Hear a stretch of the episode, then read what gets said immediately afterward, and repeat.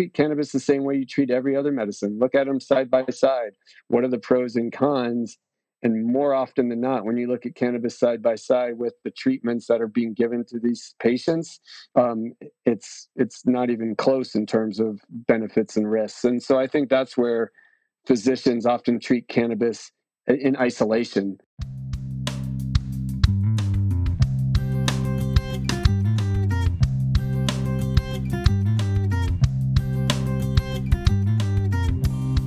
Welcome, everyone, to the Primary Care Podcast.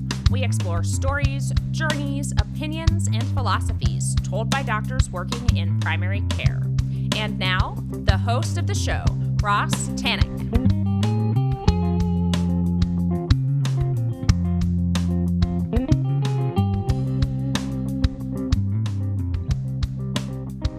Yes, I am glad to have you back, people. This is Primary Care Podcast number 10 with Dr. David Gordon. And this serves as part two to our discussion about his life and practice in primary care. In this episode, he takes us on a deep dive into the way he practices cannabis medicine, what the literature and research say about cannabis and its many applications, different ways that it is used, and how it compares to pharmaceutical agents, and frankly, many more topics. So please reach out to him at his website um, for his medical practice called Four Pillars Health and Wellness. And the website is fourpillarsdenver.com. That's four, like the number four, pillarsdenver.com. I was happy that we also got into some listener questions toward the end of this episode. So thank you for your participation in that way. And most of all, just thanks for listening. This is a reminder that this episode was recorded during the COVID 19 quarantine. So we uh, did this recording via FaceTime. And you know how video chatting goes. Sometimes there's a little bit of a fuzzy connection, but I think it sounds good nonetheless. We tried our best. Um, another reminder to send questions, comments, guest referrals, feedback of any kind. If you don't want to reach out to Dr. Gordon at his practice, um, you can send them to me at the primary care podcast at gmail.com. And I can't forget, huge shout out to my friend and classmate Emily McGovern for bringing Dr. Gordon to our medical school, Rocky Vista University um, bringing him in as a guest speaker for our integrative and family medicine clubs. And that's where I first uh, met Dr. Gordon. So thanks to Emily. Thanks to you all. Thanks to Dr. G. And with no further ado, enjoy cannabis medicine with myself and Dr. Dave Gordon.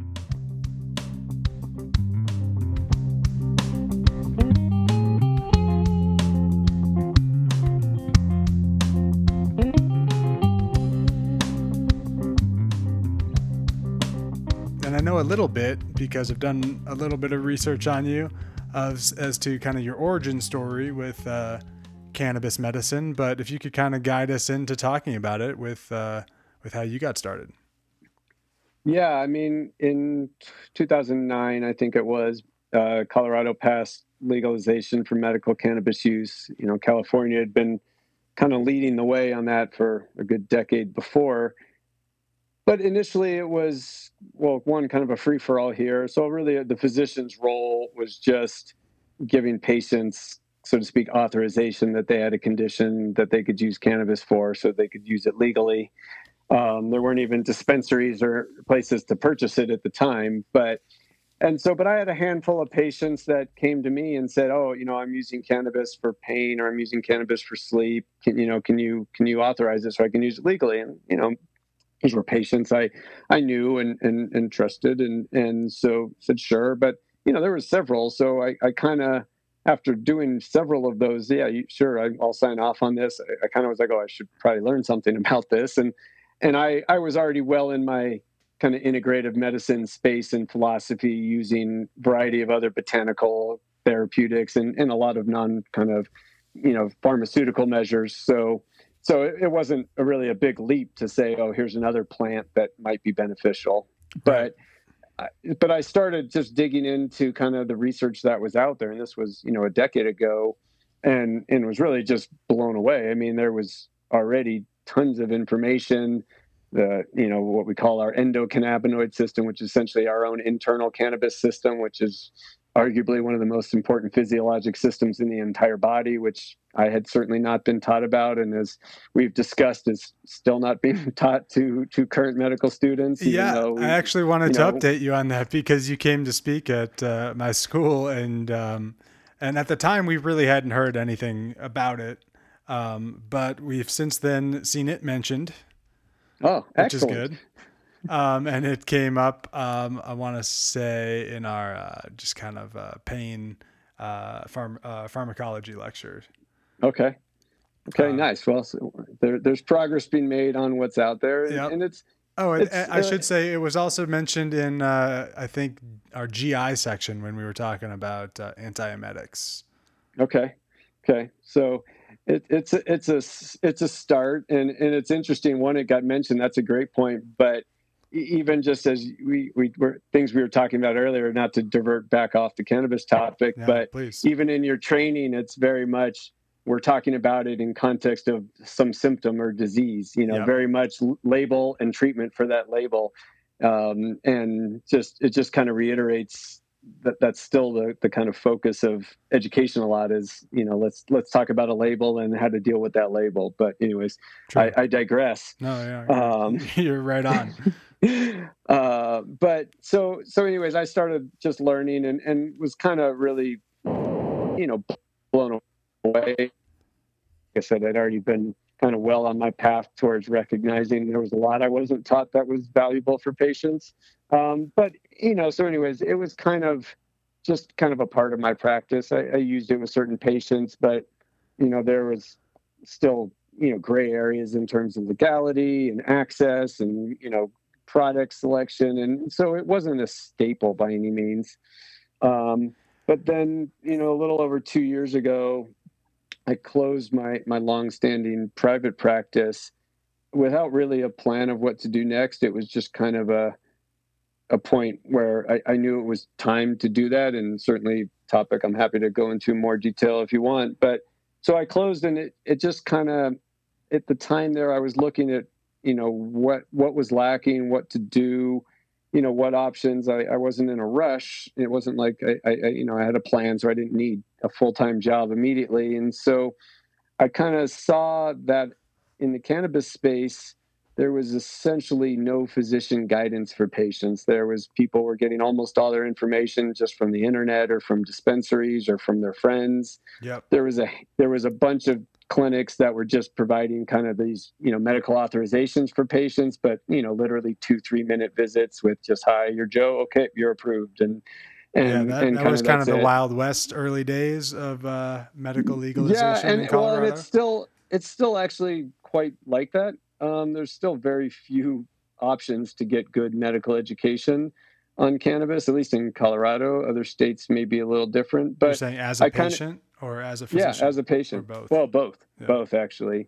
But I, I kind of found uh, a clinic that was run by a doc who also had a functional medicine background and was really doing, you know, detailed assessments and really helping give people guidance on how to use cannabis effectively. So I started doing some shifts at their clinic, and and really it was it was nice because I was able to you know even expand what I already knew. I really dug into you know now what was the research in 2017 2018 at the time and which is of course exponentially growing. So in a pretty short period of time you know i would just like wow this is an area that one's not going anywhere. Two is extremely has value so much value just seeing people who would come in and for just the renewal of their card saying you know my life has been transformed. You know i was completely non-functional you know stuck on dozens of medications or you know just literally no life. And you know I, i've gotten my life back. And so learning from them what what their process was and just digging again and going back to basic biochemistry. I mean the the amount of kind of biochemistry I've now looked at in terms of my cannabis training, um, receptors and agonists, things you don't even barely think about through the bulk of your medical career.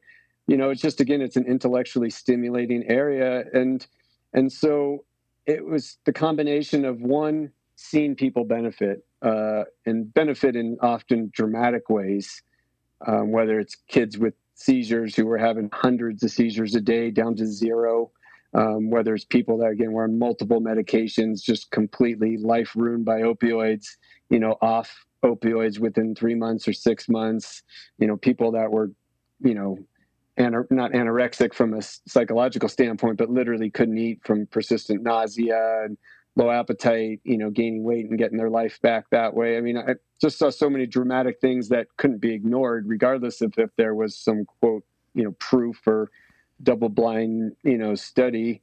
And then, you know, I kind of said, well, let's, how does this work? I mean, my, again, my nature is a root cause, you know, assessor. My, that's how I deal with chronic disease. And as I said earlier, the, the two biggest root cause processes are overactive inflammation and an overactive sympathetic nervous system. Again there's there's root causes you know further upstream than those but that's still what causes most chronic disease. And and again conveniently that's exactly what you modulate when you activate the endocannabinoid system. You reduce overactive inflammation and you reduce overactive sympathetic tone if you use the appropriate products so you know basically it was i'm seeing dramatic improvements from patients i'm seeing you know, enough kind of randomized controlled studies and other clinical studies showing patients benefiting from cannabis.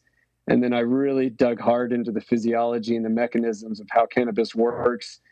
And it, essentially fits exactly perfectly as to why it would be effective for such a variety of conditions. And so I've just kind of stayed in that space because, again, it's just another area where there's no guidance for people. And I, I I'm always, that's what I've done in practice is just provide education, guidance, and say, hey, here's here's what I think is going to make the most sense, and and you know don't you know don't just assume again there's not a one size fits all so anytime someone says oh cannabis is the great treatment for this again i'm gonna i'm gonna kind of usually call bs because you know cannabis is not just a treatment for another label it's well if you've got too much inflammation and you've got this yeah cannabis might be a tool but you're still going to have to do all the other things as well. So it's a nice bridge, I would say, to integrative and functional medicine for a lot of patients because it's their first step, often outside of the pharmaceutical world. Right. Um, but uh, I think I might have gotten off track. But That's again, okay. it's it's it's uh, it was just it fits so many areas that I was already doing, and it, it, it was really important, I thought, to, and I've since kind of become a voice of, I guess, education and voice of, of, of facts, you know, because obviously cannabis is a pretty controversial area, um, even potentially more so sometimes than, than functional medicine or integrative medicine. So you've got a lot of misinformation. So you've got misinformation coming from the medical community, you know, often um, villainizing cannabis incorrectly. But then you've got a huge amount of misinformation coming from cannabis advocates as well. Yeah. As it's the panacea. And again, this one size fits all magic bullet for everything. So I, I just like like many areas, I found a nice spot in the middle where I can l- learn the actual evidence and then kind of educate people on how this can be one of many valuable tools. And it's it's it's there's just a good kind of fit there. And it's and also, like I said, it allows me to introduce some other topics along the way that people might not have heard. Yeah, definitely. And you kind of uh, right at the end there were kind of leading me to my next question, um, which was about the the risks versus the rewards, or you know the the risks and benefits of cannabis as medicine, because basically everything in medicine has some sort of risk and hopefully some sort of benefit. Um, what are some of the downsides um, that a practitioner needs to be conscious of, um, maybe in general or maybe in specific instances, interactions with uh, uh, other medications or anything like that, and and how do you manage the uh, the risks versus the benefits? Yeah, well, like you said, a lot of things. Everything has um, benefits and risks. There's you know, if anyone tells you it's no, this only helps and there's no risk, you know, they're full of it. But likewise, if someone says this can't help at all and it's only dangerous, which is what we hear often about a lot of vitamins or supplements that you know they can't help. They're they're absolutely worthless, but they're really dangerous. That yeah. doesn't make physiologic sense either. So, you know, there's a few things, at least from a practitioner standpoint. I'd say the first is always going to be kind of awareness of drug interactions because if you have somebody on multiple medications, and often those are the people who are looking for cannabis as an answer, they're they're sick, they have issues, so they're on meds um, at least at least CBD specifically can have a variety of drug interactions. THC less so. Um, CBD can certainly have some. So they're rarely to the point where you couldn't use cannabis, but they're certainly important to know about. But those can be looked up with any drug interaction checker that a physician should already be using in the office when they prescribe anything. So, yeah, just to satisfy pretty, my curiosity, what are some of the things that CBD would interact with? So it, it inter- interacts with uh, cytochrome P450. So you'll see it interact with uh, warfarin. Certainly can be an issue. So for people on blood thinners, Coumadin, warfarin, or specifically Coumadin uh, or warfarin, not so much the newer anticoagulants, mm-hmm. um, but that can certainly be an interaction. It can interact in the metabolism of various seizure medicines which is certainly important because obviously patients with cannabis are either using seizure medicine for seizures, but often are using seizure medicines for neuropathic pain. Okay. So there certainly could be interactions with seizure medicines, uh, interactions with some antifungal medicines, obviously a little bit less widely used. Um, and then sometimes interactions can be cumulative. So, you know, you know, a lot of the things that, you know, we would say, you know, uh, grapefruit might interact with. So cholesterol meds, statins, certain antibiotics. Um, doesn't mean you can't use cannabis in that situation, but you got to know are, the, are you kind of combining drug interactions? So is it cannabis plus a statin plus grapefruit juice plus this antibiotic? Well, that could lead to be a problem. So um, it kind of can add to some of the classic effects that you might see with medicines that are affected by grapefruit. So so that system, those are certainly the most common. But again almost never are they um, prohibitive to using it. You just got to use it with a little more awareness. I guess the other area, which again is a common area for cannabis patients, is cancer. So, certain chemotherapeutic drugs, you obviously do not want to affect levels of those. Uh, but again, there's so many different areas there. It's not one drug specifically. You just kind of got to look up what someone's on and and and and gauge that. But eh, so that's important to know. That's certainly from a practitioner standpoint, I would say at the top of the list because it's common, not necessarily going to be a life threatening issue. And then I'd say the biggest thing from a risk standpoint, and this kind of goes into treatment as well, for the far, far majority of patients, a little bit of cannabis, um, especially when we're talking THC, kind of goes a long way. Most people respond very well to low doses when we're talking THC. Mm-hmm. Um, a lot of people don't realize that because people already had been using THC for kind of just social use or as a recreational substance. So when you're using something socially, low dose is not your goal. You're using it for a given effect. Yeah. Uh, and so a lot of patients kind of link the psychoactive effects of cannabis to its beneficial effects. And so um, you know, that's kind of one area we try to kind of help them disconnect and no, really check in, use a low dose, see what your effects are, and you might find you're treating whatever medical symptom you need at that low dose. And and with any receptor system, especially any G protein coupled receptor system, if you overstimulate that system, the receptors are gonna, you know, you know, essentially go into hiding. It's not the really appropriate, you know, I you know, like medical term. term. No, I like it. But I mean that's true for for any system. You know, you if you you overstimulate a receptor, again, you're gonna you're gonna you're not gonna the receptors are your body's gonna react, and so yeah. And know, I think most people kinda, who listen to this would understand down regulation as as yeah. a term. Yeah. So yeah. so but I like going just, into hiding. so that's just uh, you know you know kind of common sense that you, you don't want to use any drug that that kind of overstimulates a receptor um, for any extended period of time. And I think that's what we see now in, in the cannabis space, especially you know, there's just access to a lot of THC out there. I mean, it's pretty easy to take in a lot of THC.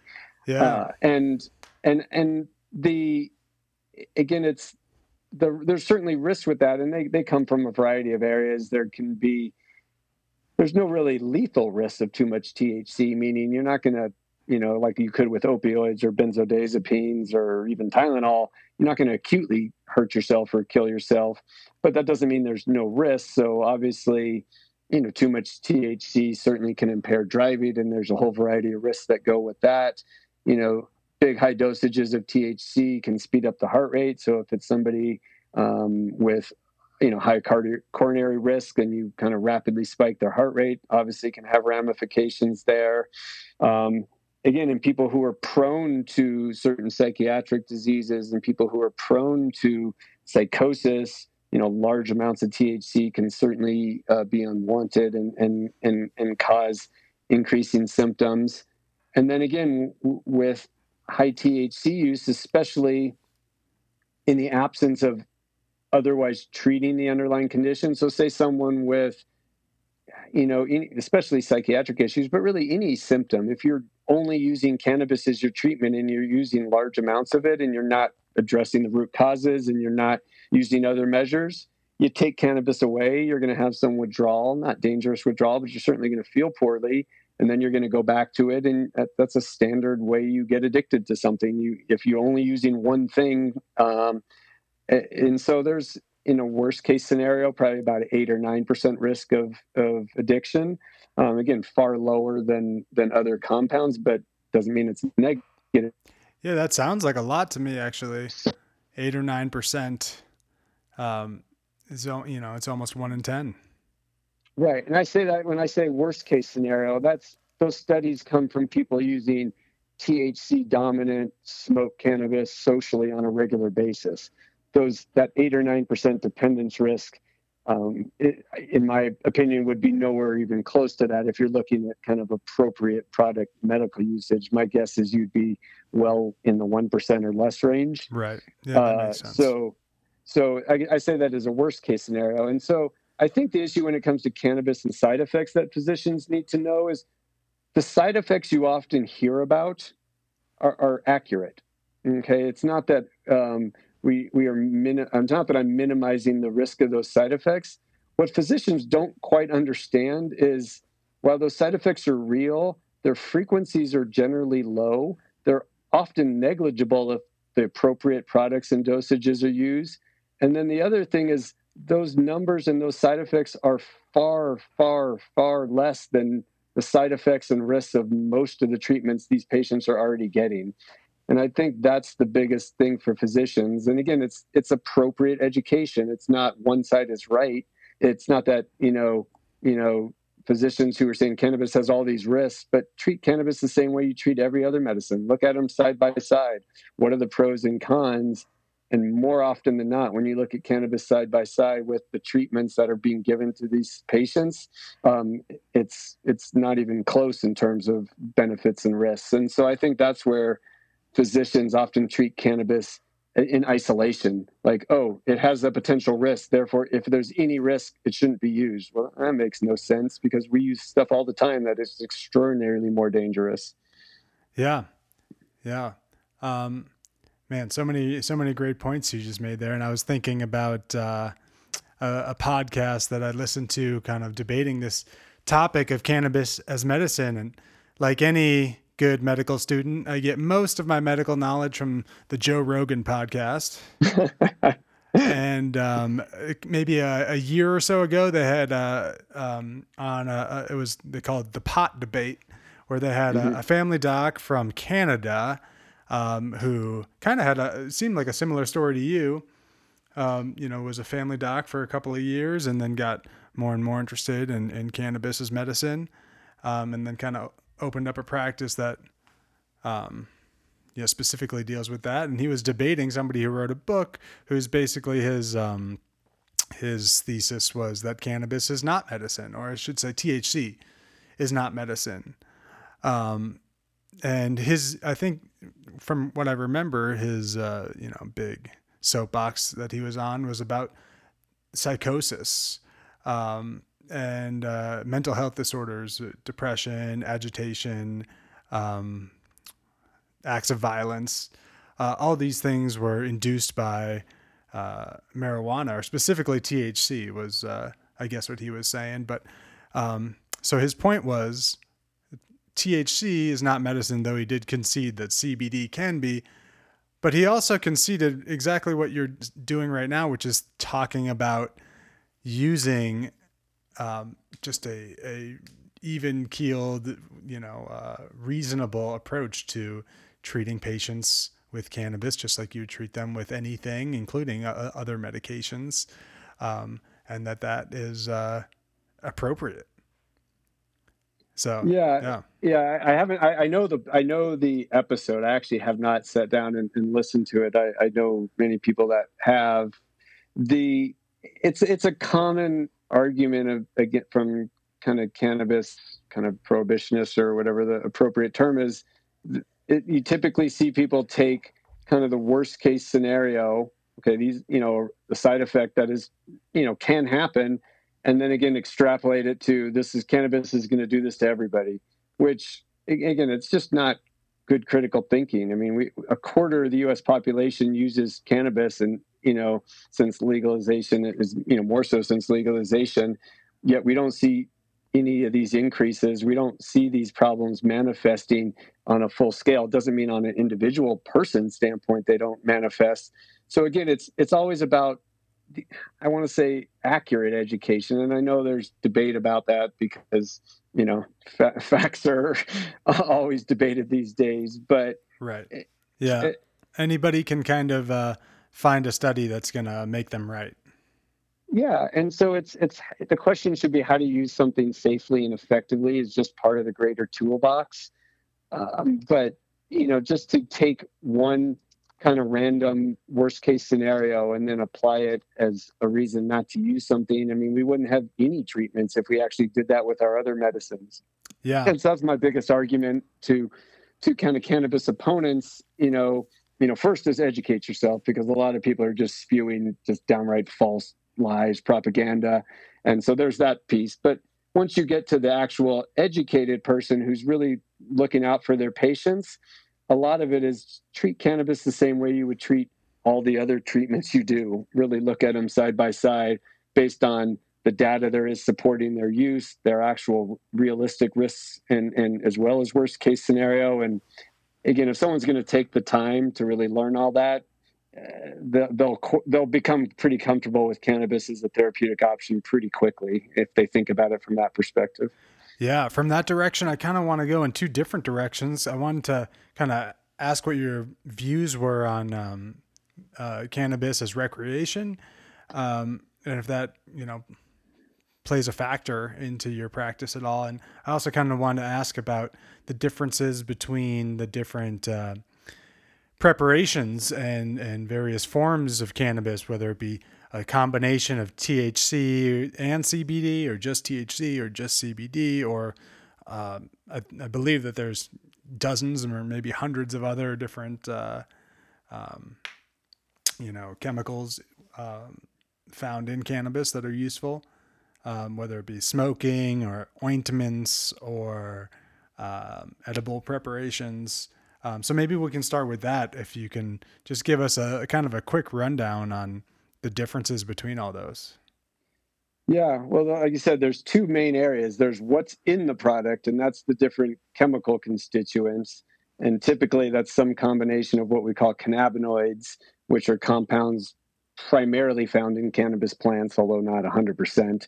And that's things like THC and CBD. And then there's kind of an alphabet soup of other compounds CBC, CBG, CBN, and then there's the acid forms of all those compounds, which usually the THCA, for example. And so there, there's there's a host of compounds, and then there's a whole variety of ways you get those compounds in the body. So there's methods of administration. In general, when we think about cannabis in its current kind of state, uh, we think about THC and CBD as the two dominant medicinal compounds, and then the other minor cannabinoids and then terpenes, which are essentially plant uh, essential oils, which are found in all plants, uh, we think of those as minor constituents, just kind of providing synergy and kind of augmentation to the effects of CBD and THC. Um, there's certainly plenty of research being done as using these minor cannabinoids as individual isolated compounds, kind of as you would use a pharmaceutical or making custom formulations of products that have much higher levels of these uh, secondary cannabinoids and in, in, most plants. But that area is very much in its infancy. Mm-hmm. So essentially with almost no human data in, for any of those. So I still look at those minor cannabinoids as adjunctive compounds. I want products that have them in there because they just naturally seem to provide synergy.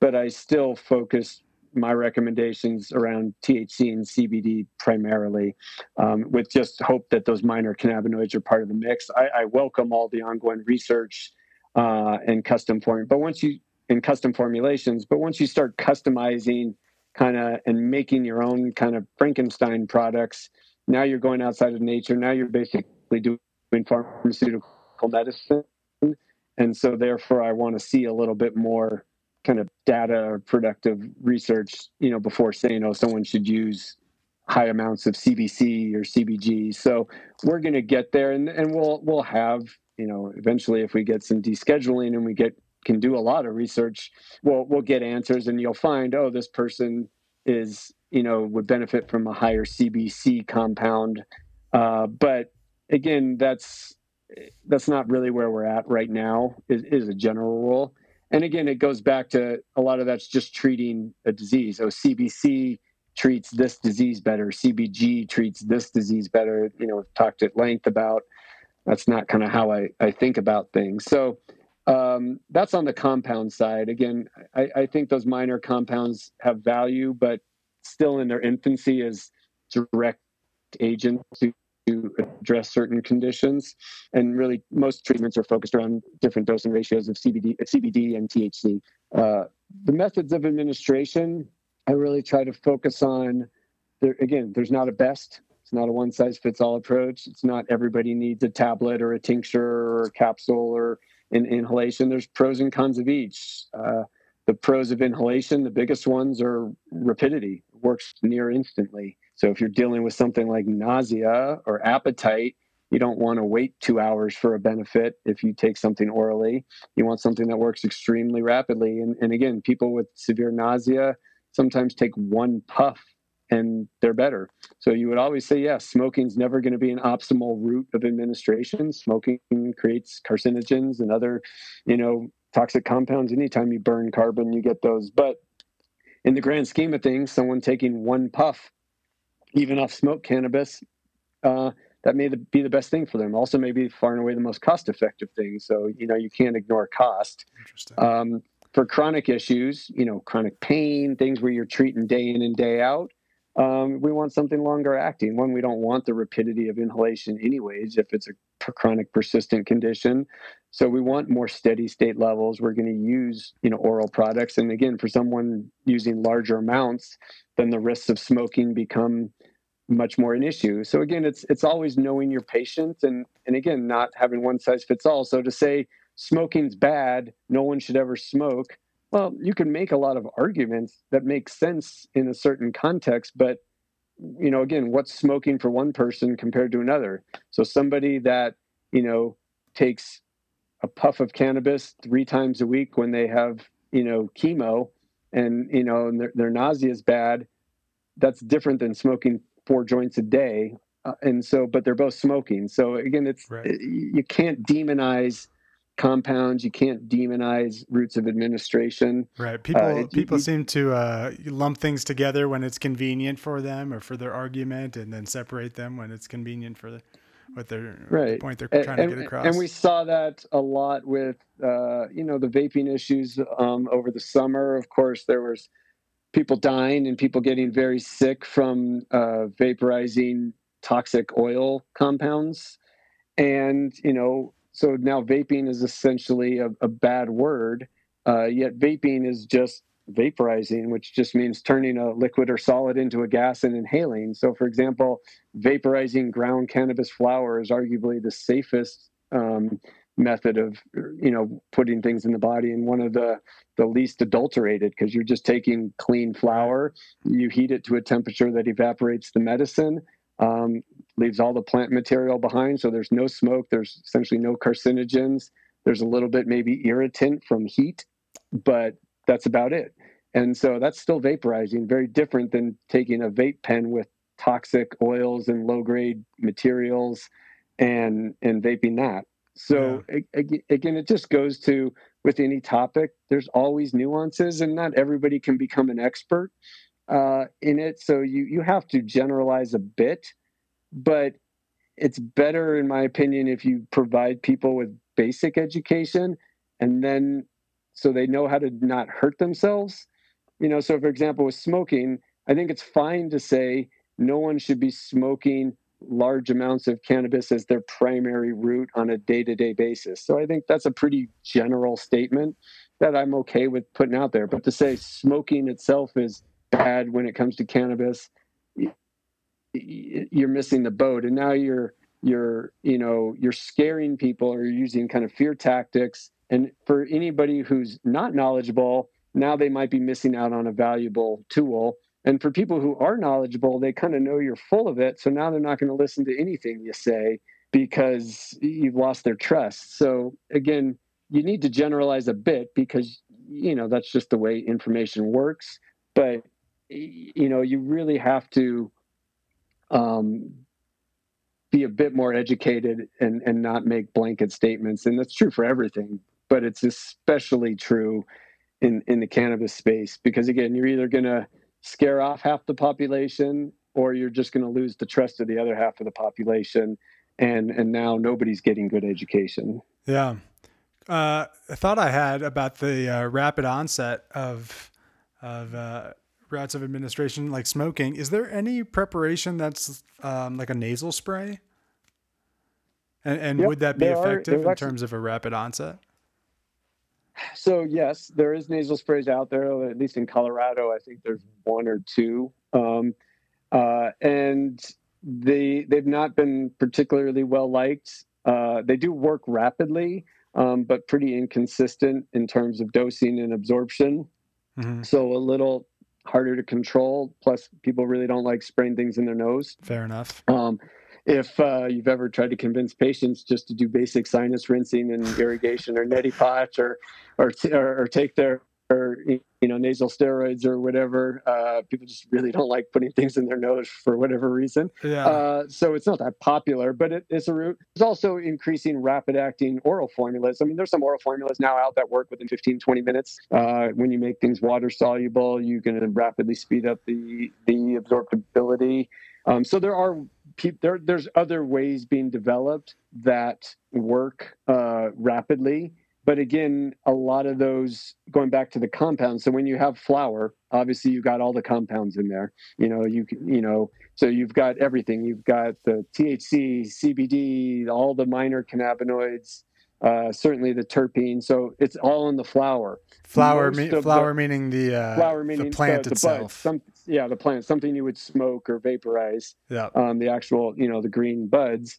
Um, but when you have now a lot of oral products and a lot of the other, you know, methods of administration on the market out there now, these other products often they're kind of stripped down. All they are just injecting THC and or CBD in their tincture, spray, you know, powder, whatever capsule, and they're they're kind of leaving out all the other compounds. So you often lose a lot of the synergy in some of these kind of formulated products, which again, some people don't think that's a problem. You know, I, I think there's that's why there's options, but again, it's you know, there's a general kind of I think I learned this uh, decade or more ago in, in an integrative medicine course or weekend I was at, someone's like, in general, the further you get from nature, the the less well it's going to work. Um, that's not certainly the the conventional medicine mantra, but w- within integrative medicine,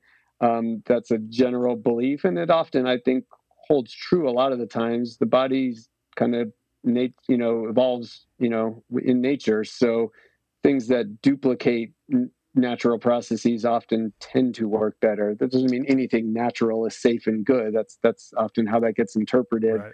but th- things that that kind of mimic how the body interacts with nature normally often tend to work better.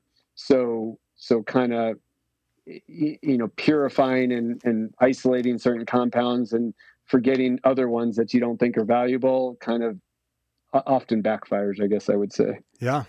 Yeah that makes sense. I got kind of one more topic before we get to uh, listener questions.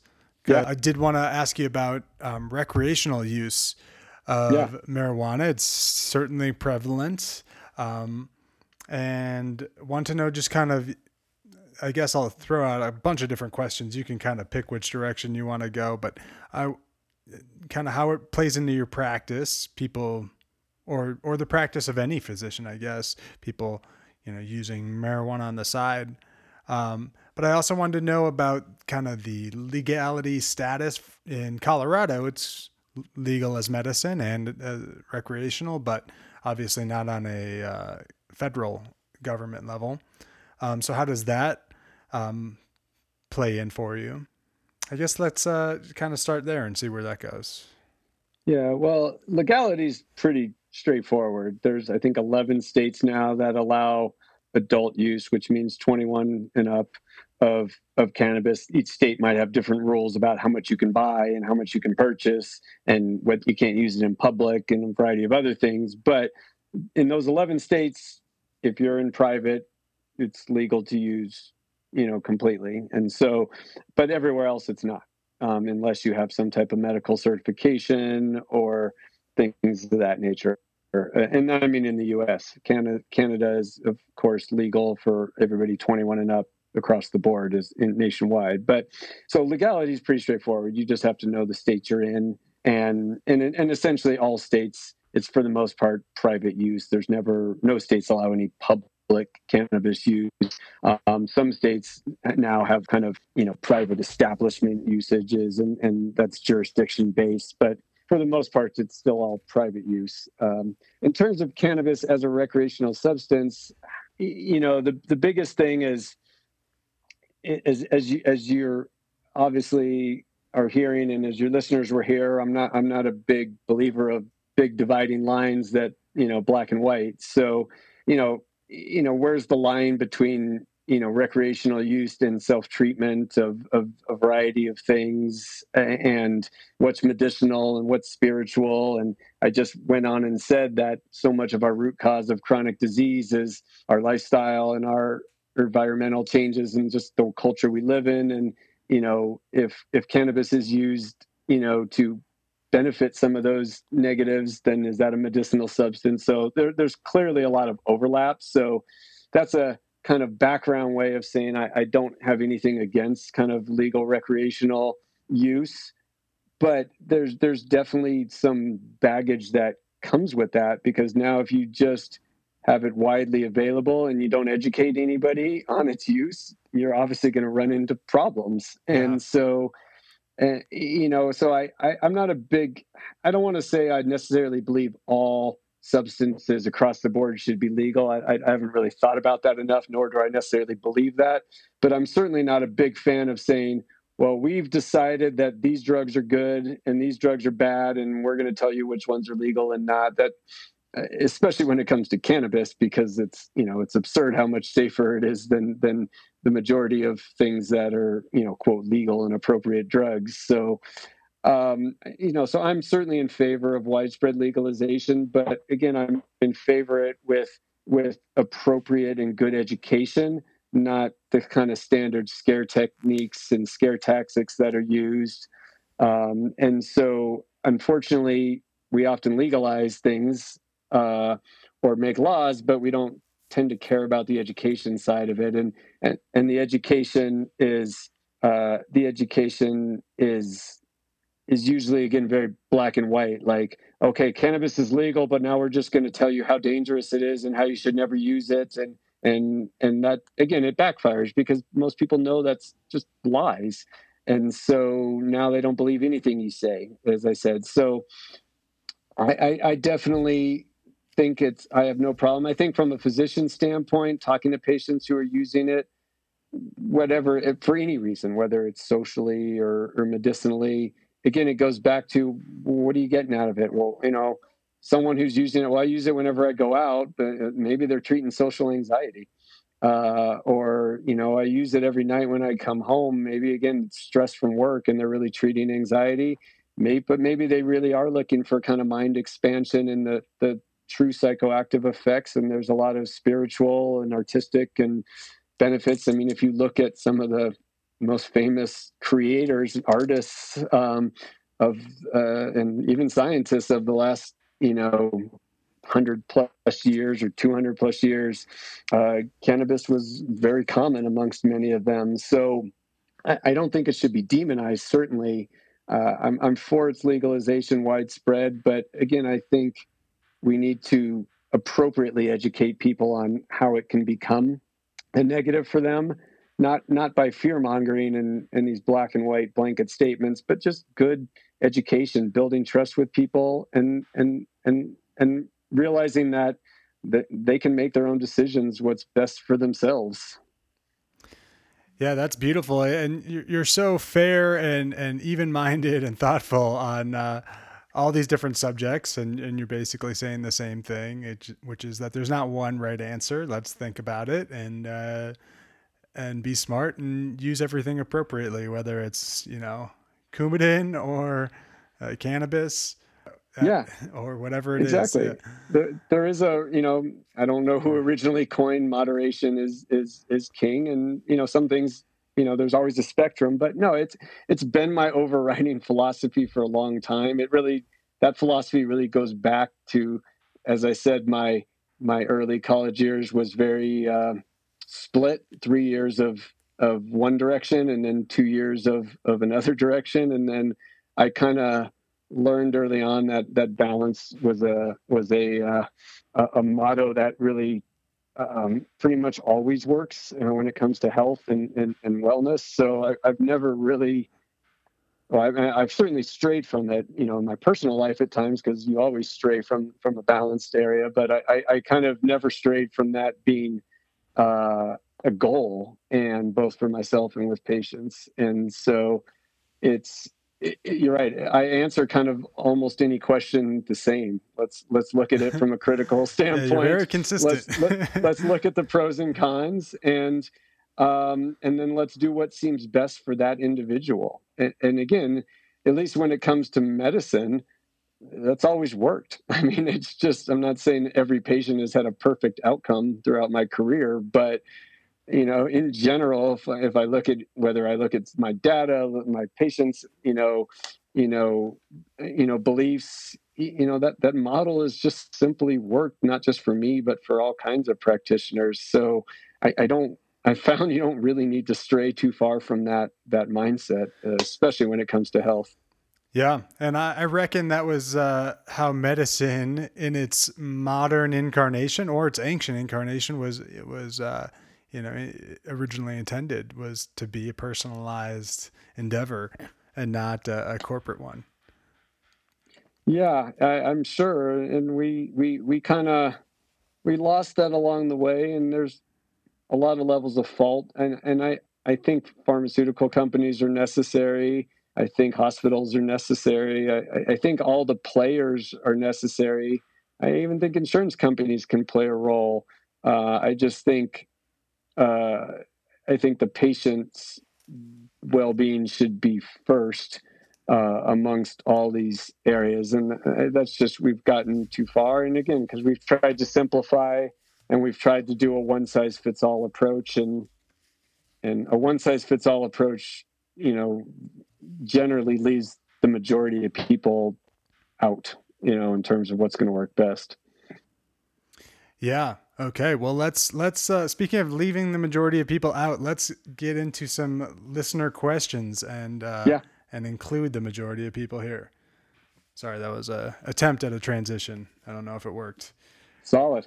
Uh, these questions came in from all sorts of different um, modalities, and we'll start with the first one here. Tony asks about the actual efficacy of I assume he's meaning cannabis.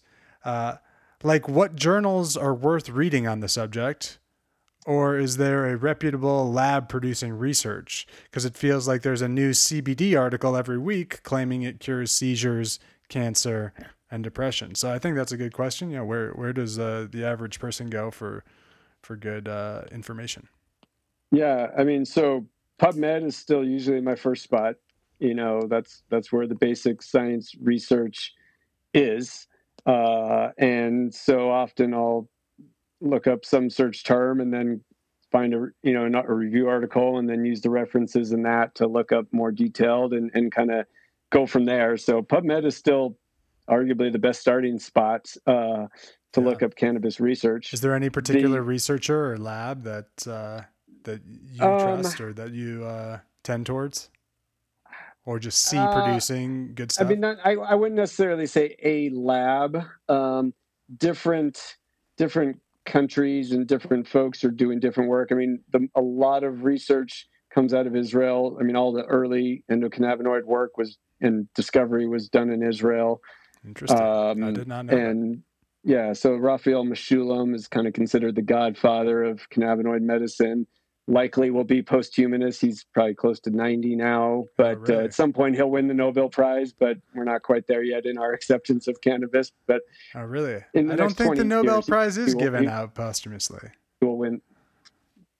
Uh, really? Oh, well, maybe. maybe I could not. be wrong about I that. I don't know. I could just way be spouting I, off. I don't know, but either way, he deserves it. He he's he's been he was the initial. You know, I mean, he essentially discovered the endocannabinoid system. Not solely him, but you know, he was one of the key researchers, and certainly was the first to isolate THC and so forth. But so he's created a whole network of labs and work out of Israel, and and they have one. They get a lot of good clinical data from their medical cannabis program. So studies from Israel, I think, just in general, tend to be pretty good. It's not necessarily a lab.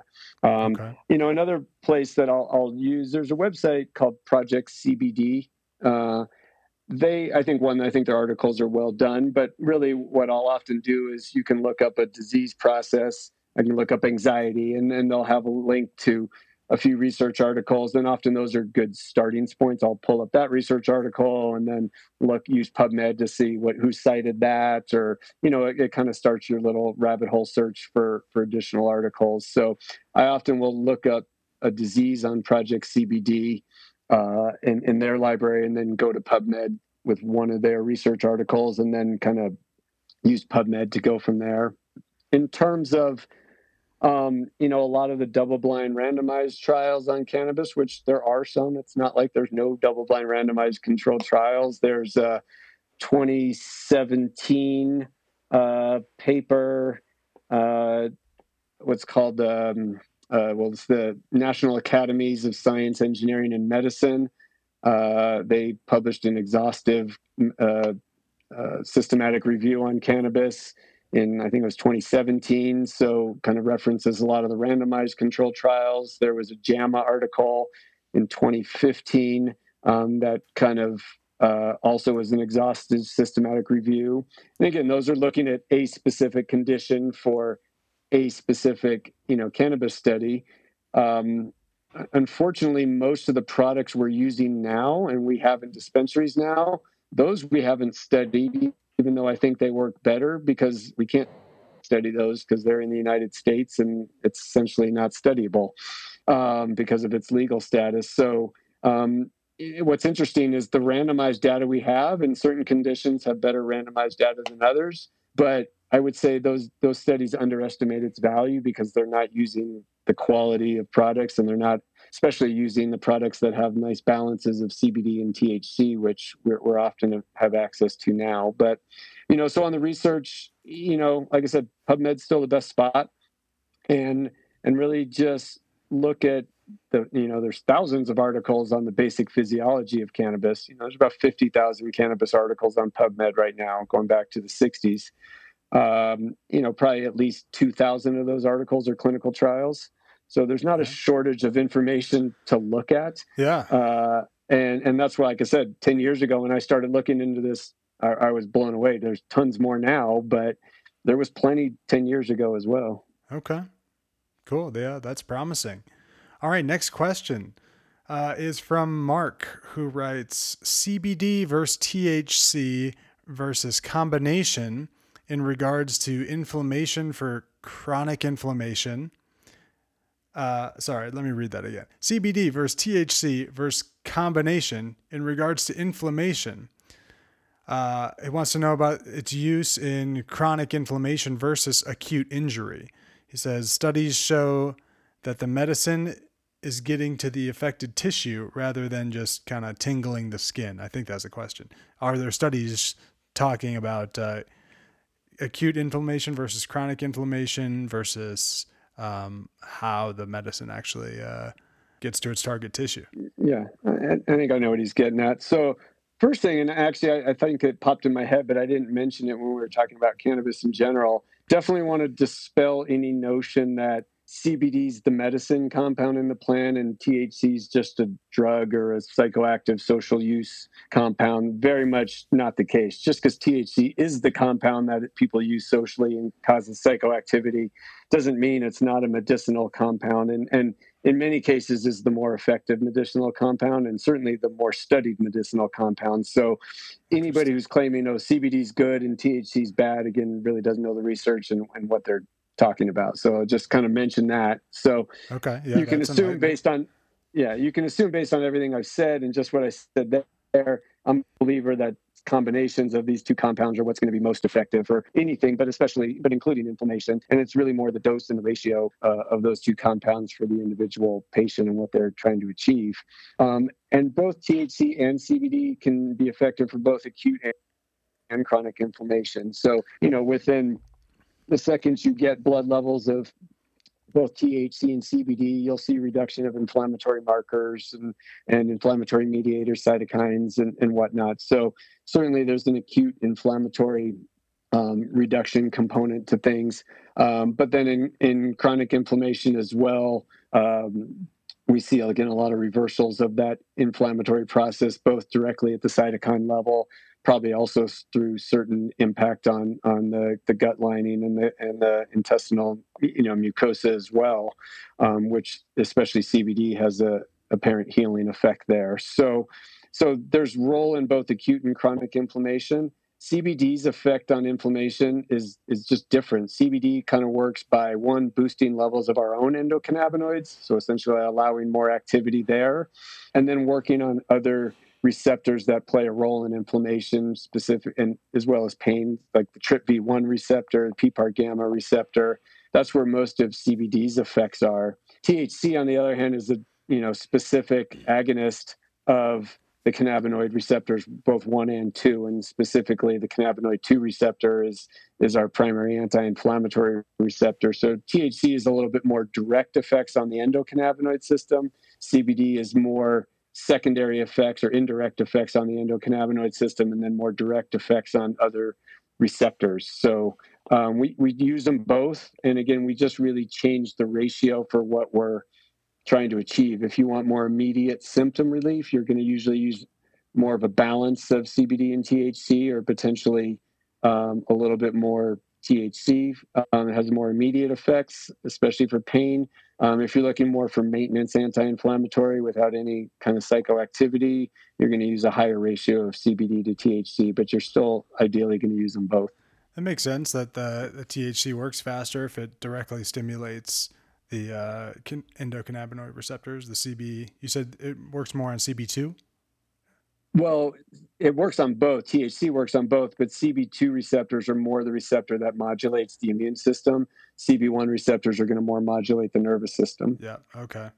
Cool. I actually uh, recall that from your your talk. I was, say, I, was gonna, I was gonna call you out. I'm like that. That was definitely in my talk. That oh no. um, yeah, one, one or two other topics you're supposed to be learning along the way. Well, I've forgotten those as well. So no, no worries. All right. So uh, the next question is from Dominic, and he actually uh, talks about this uh, the the ratio of THC to C- CBD in his question. Um, he actually has two, so we'll start with the first one. I like how it starts with I could probably do some research myself, but I'd like to know if there is any significant evidence based research to support this CBD boom across the country um, in terms of its anti inflammatory, anti anxiety, and other claims that have been made. Um, and he acknowledges that uh, he's aware of its effect, uh, its proven uh, use with seizures. So uh, yeah. you talked about anti-inflammatory. Maybe we can talk about uh, other ailments that it might be useful for. And he brings yeah. up anxiety. Yeah. So uh, you know the the studies on CBD by itself are, are not that pronounced, and there's some things. Um, you know, there are some studies. So, for example, there's a study on performance anxiety with CBD that showed benefit. Um, but again, very high dosages. I think it was something like three or 600 milligrams of CBD in those studies.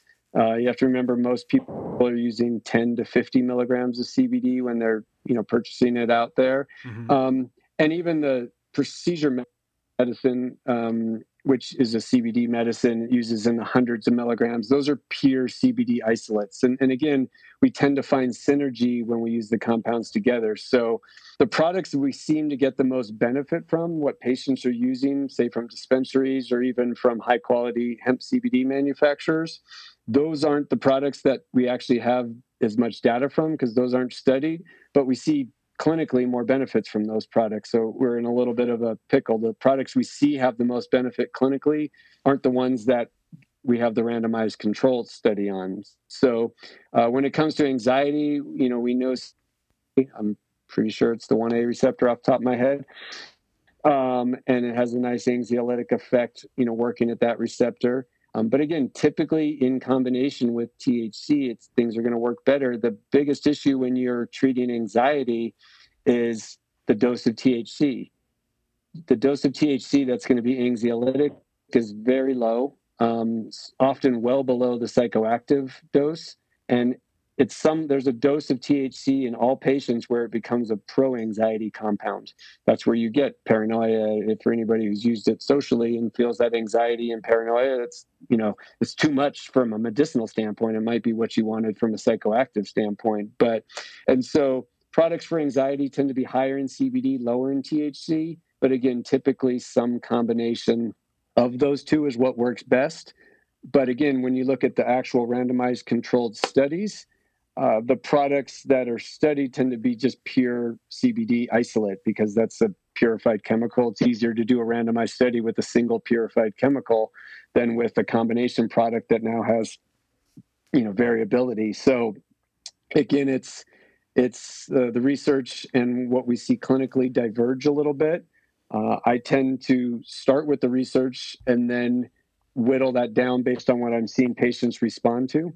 And so I know CBD is effective, but you know, like I said, I see it more effective in combination with very low dosages of THC. All right, that's great. I uh, I know all, all of our listeners appreciate you directly uh, answering their questions. We got one more here from Dominic, um, and then I've already kind of gone ahead and and just looked ahead, and uh, it looks like we've covered just about every other topic that anyone else has brought up here. So I hope they're they'll be happy with that. But uh, last question for you uh, from Dominic: one to one ratio THC to CBD strain or oil. Does the CBD have protective effects against any carcinogens?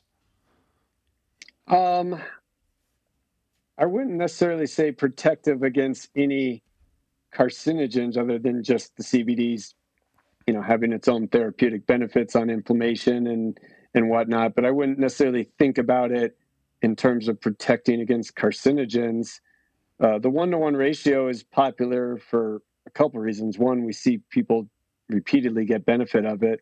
Uh, two the prescri- the other prescription that's not available in the united states but it's been available as a prescription therapy for i think a decade now in many other countries uh, made by this uh, the same company who makes the CBD medicine we have here is a one to one ratio oral spray. Uh, and so that's what's approved for MS, uh, spasticity, and pain, as well as a couple other conditions in other countries. So that's where their research settled on the one to one ratio. We see people benefit left and right with one to one ratios in, in in you know clinical dispensary products. So I think it's more it's a nice balance of CBD and THC, um, but I, it's not so much CBD's protecting against any specific carcinogenic effects if you're smoking cannabis or anything like that. I, I just think that's a, a ratio that seems to be highly effective for acute relief of symptoms, especially pain. Okay, great. All right. Well, it's funny you brought up uh, drugs for multiple sclerosis because we just took an exam on uh, that topic this morning, and uh, including you know farm for for MS, and uh, that was definitely not one of our drugs listed that right. we are supposed to know. So. Well, well, not approved in the U.S., right. but but Sativex, which is a one to one ratio of uh, oral mucosal spray, a one to one ratio of CBD and THC, has been approved, I think, for at least a decade uh, in in about 25 other countries uh, and uh, and so you use for pain and spasticity for MS uh, amongst amongst some other symptoms. That's what it's approved for. It's used off label, you know, in other areas. But uh, right. Um, so that that is a you know pharmaceutical. That's not just you know go go to a dispensary. That's a prescribed pharmaceutical. Great. Well, amazing. I think uh, I think that just about wraps it up for all my topics of conversations. I, I want to thank you so much for um, not only coming on the podcast and telling your personal story and um, talking about so many aspects of medicine and, and your role in medicine and, and your thoughts and philosophy, but also coming to my school, Rocky Vista University, maintaining a relationship there as a as a guest speaker. Um, uh, your your I guess uh, perspective and uh, thoughts on medicine are, are definitely valued. So thanks again. Well, absolutely. I, I appreciate you having me and, and sharing uh, the stage and allowing me to uh, spew and babble on my uh, opinions uh, and and just the work you do. And I, I, I know how uh, challenging you know medical school is to start. So to be able to be organizing these podcasts, talking to guests, hearing their stories I know it's valuable for you know your listeners. Hoping you're gaining great insight out of it as as as well to to help guide you, know your future career. But just the the amount of work that goes into doing something like this, I hope your listeners uh, uh, you know, kind of recognize that uh, th- this is more than a, a random hobby. It's taken a, a, big chunk of your time to to put these on and do the research and things of that nature. So, I hope your listeners appreciate that. I, I, I certainly do, and, and, and, appreciate being able to be here. For sure, for sure. Well, I, I love the art form of just. Uh, you know, talking to people long form and, and getting a long form interview and exploring topics uh, more deeply than than you'd get in really any other setting. Um, and it's definitely a labor of love and uh, a passion project. So um, I'm happy to do it because I, I, enjoy it and I, I, get a lot out of it. All right. Well, excellent. Well, I like I said, I'm I'm honored to be able to be on it and and uh, you know, as you say, share my perspective on thing and and uh, not surprising that we're we're probably not the only uh, two Jewish kids who got told, yeah, going to be med school is a, a, good thing along the way, and, and had that play a role in our uh, decision making. Definitely. Well, I, I, was actually a little bit more circuitous in my route. I, I um, didn't. I wasn't a pre med. I actually uh, started med school at uh, age of thirty one. So. Uh, so you, you you have some valuable life experience, which is why you uh, you you're you're probably potentially more aware of other perspectives than a lot of 23 year olds in the exact same boat. Uh, yeah. Well, I worked a little bit in counseling and then uh, circled back, um, got into EMS, and then I got uh, just inspired to, you know, take the plunge. So happy I did, even though it's a it's a long and tough road. But uh, get to talk to good people like you and and uh, further my education. Good. Well, I'm glad. I'm glad you're there uh, uh from our conversations, and uh, I know medicine's going to be better off for it to have you there. Same to you. Same to you, Dr. Gordon. Thank you so much. We will. Uh, hopefully, our paths will cross again. Absolutely, and and be safe. You know, you and your your colleagues at school, certainly your listeners, everyone. out there, I guess, be home and be safe is is all we can do right now, and and uh, so uh, obviously glad we could still do this. And you know, again, technology is not always bad, so it still enabled us to have this conversation during during periods of uh, isolation and quarantine and all that all that you know stuff that's needed right now. Yep, it's a beautiful thing. We need to uh, connect with each other, and uh, absolutely, uh, it's a good way of doing it. So I'll let you go. Excellent. Take care. Right, have a great evening. We'll cross paths again soon. Yep. Thanks again. All right. Bye-bye. Bye.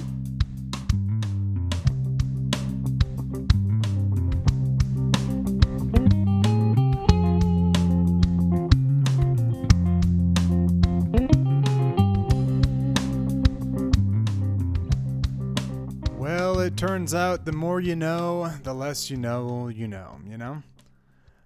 Thank you, Dr. Gordon, for uh, talking to me for so long over almost three hours of podcast. That was great. I love doing these podcasts to show myself and everyone listening the nuances and philosophy behind many primary care docs practice. And I'm always thinking of what I can do to be a better host. So please send your feedback to the primary care podcast at gmail.com and follow us on Instagram Thanks for listening and spreading the word. Hey, don't be afraid to spread the word. Tell someone who you think might enjoy the podcast. Maybe they don't have Apple Podcast. They might have Spotify. They might have Stitcher. They might have Overcast, or I think there's one called Pocket Cast that people listen on. Um, so keep spreading the word. And I've got some fun ideas for um, for episodes down the line. Um, for now, I'll just keep trying to bring you an episode every month. So thanks for listening. We'll see you on the next one. Now just add a little pizzazz, you know what I'm saying? Pizzazz.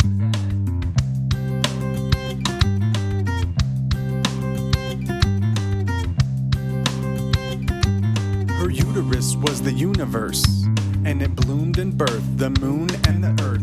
Nothing ever happened till it was observed by the first animals with optic nerves. It was a fight for survival. Many died though, friends were formed to fight mutual rivals. Man and woman appeared, and they realized there was a thing called love, bringing joy into their lives. Boom, they were civilized, went from stones and bones to phones and drones as many kings took the throne. Built empires, and the story's well known. History ticks along like a metronome, and walk, talk, and throw stuff. All grown up, I got a job now and showing up. I'm sleep deprived. I'm misaligned. My appetite is primed to feed the ego almost all the time. And then I met you, lovely and smooth. You quickly removed my modern man's blues. I wanna celebrate every breath that I take. Cause I'm afraid I'm dreaming and I don't wanna wait. So, baby, let me grab a hold of your body, mind, and soul. And forever gonna grow into something we don't know. Baby, let me grab a hold of your body, mind, and soul. And forever gonna grow into something we don't know. Baby, let me grab a hold of your body, mind, and soul. And forever gonna grow into something we don't know. Baby, let me grab a hold of your body, mind, and soul. And forever gonna grow into something we don't know. The universe was my universe. But I left to pursue the search of love. But sometimes it hurt along the way. If there's anything I've learned, create a garden, plant flowers in the dirt.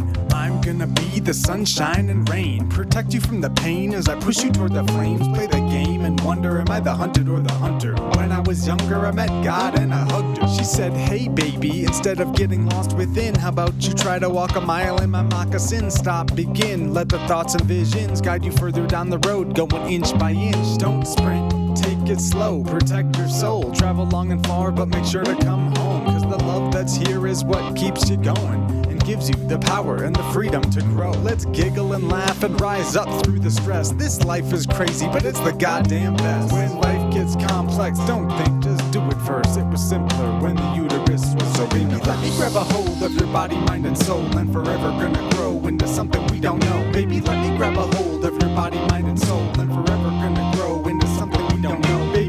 grab a hold of your body, mind, and soul, and forever gonna grow into something we don't know. Baby, let me grab a hold of your body, mind, and soul, and forever gonna grow into something we don't know. The uterus was my universe. The uterus was my universe. All conversation and information exchanged and contained in the podcast is intended for educational and entertainment purposes only and should not be confused with medical treatment, advice, or direction. Nothing on the podcast should supersede the relationship and direction of your medical caretakers. Although guests on the show are board certified and licensed physicians, they are not functioning as physicians in this environment, and no doctor patient relationship is formed.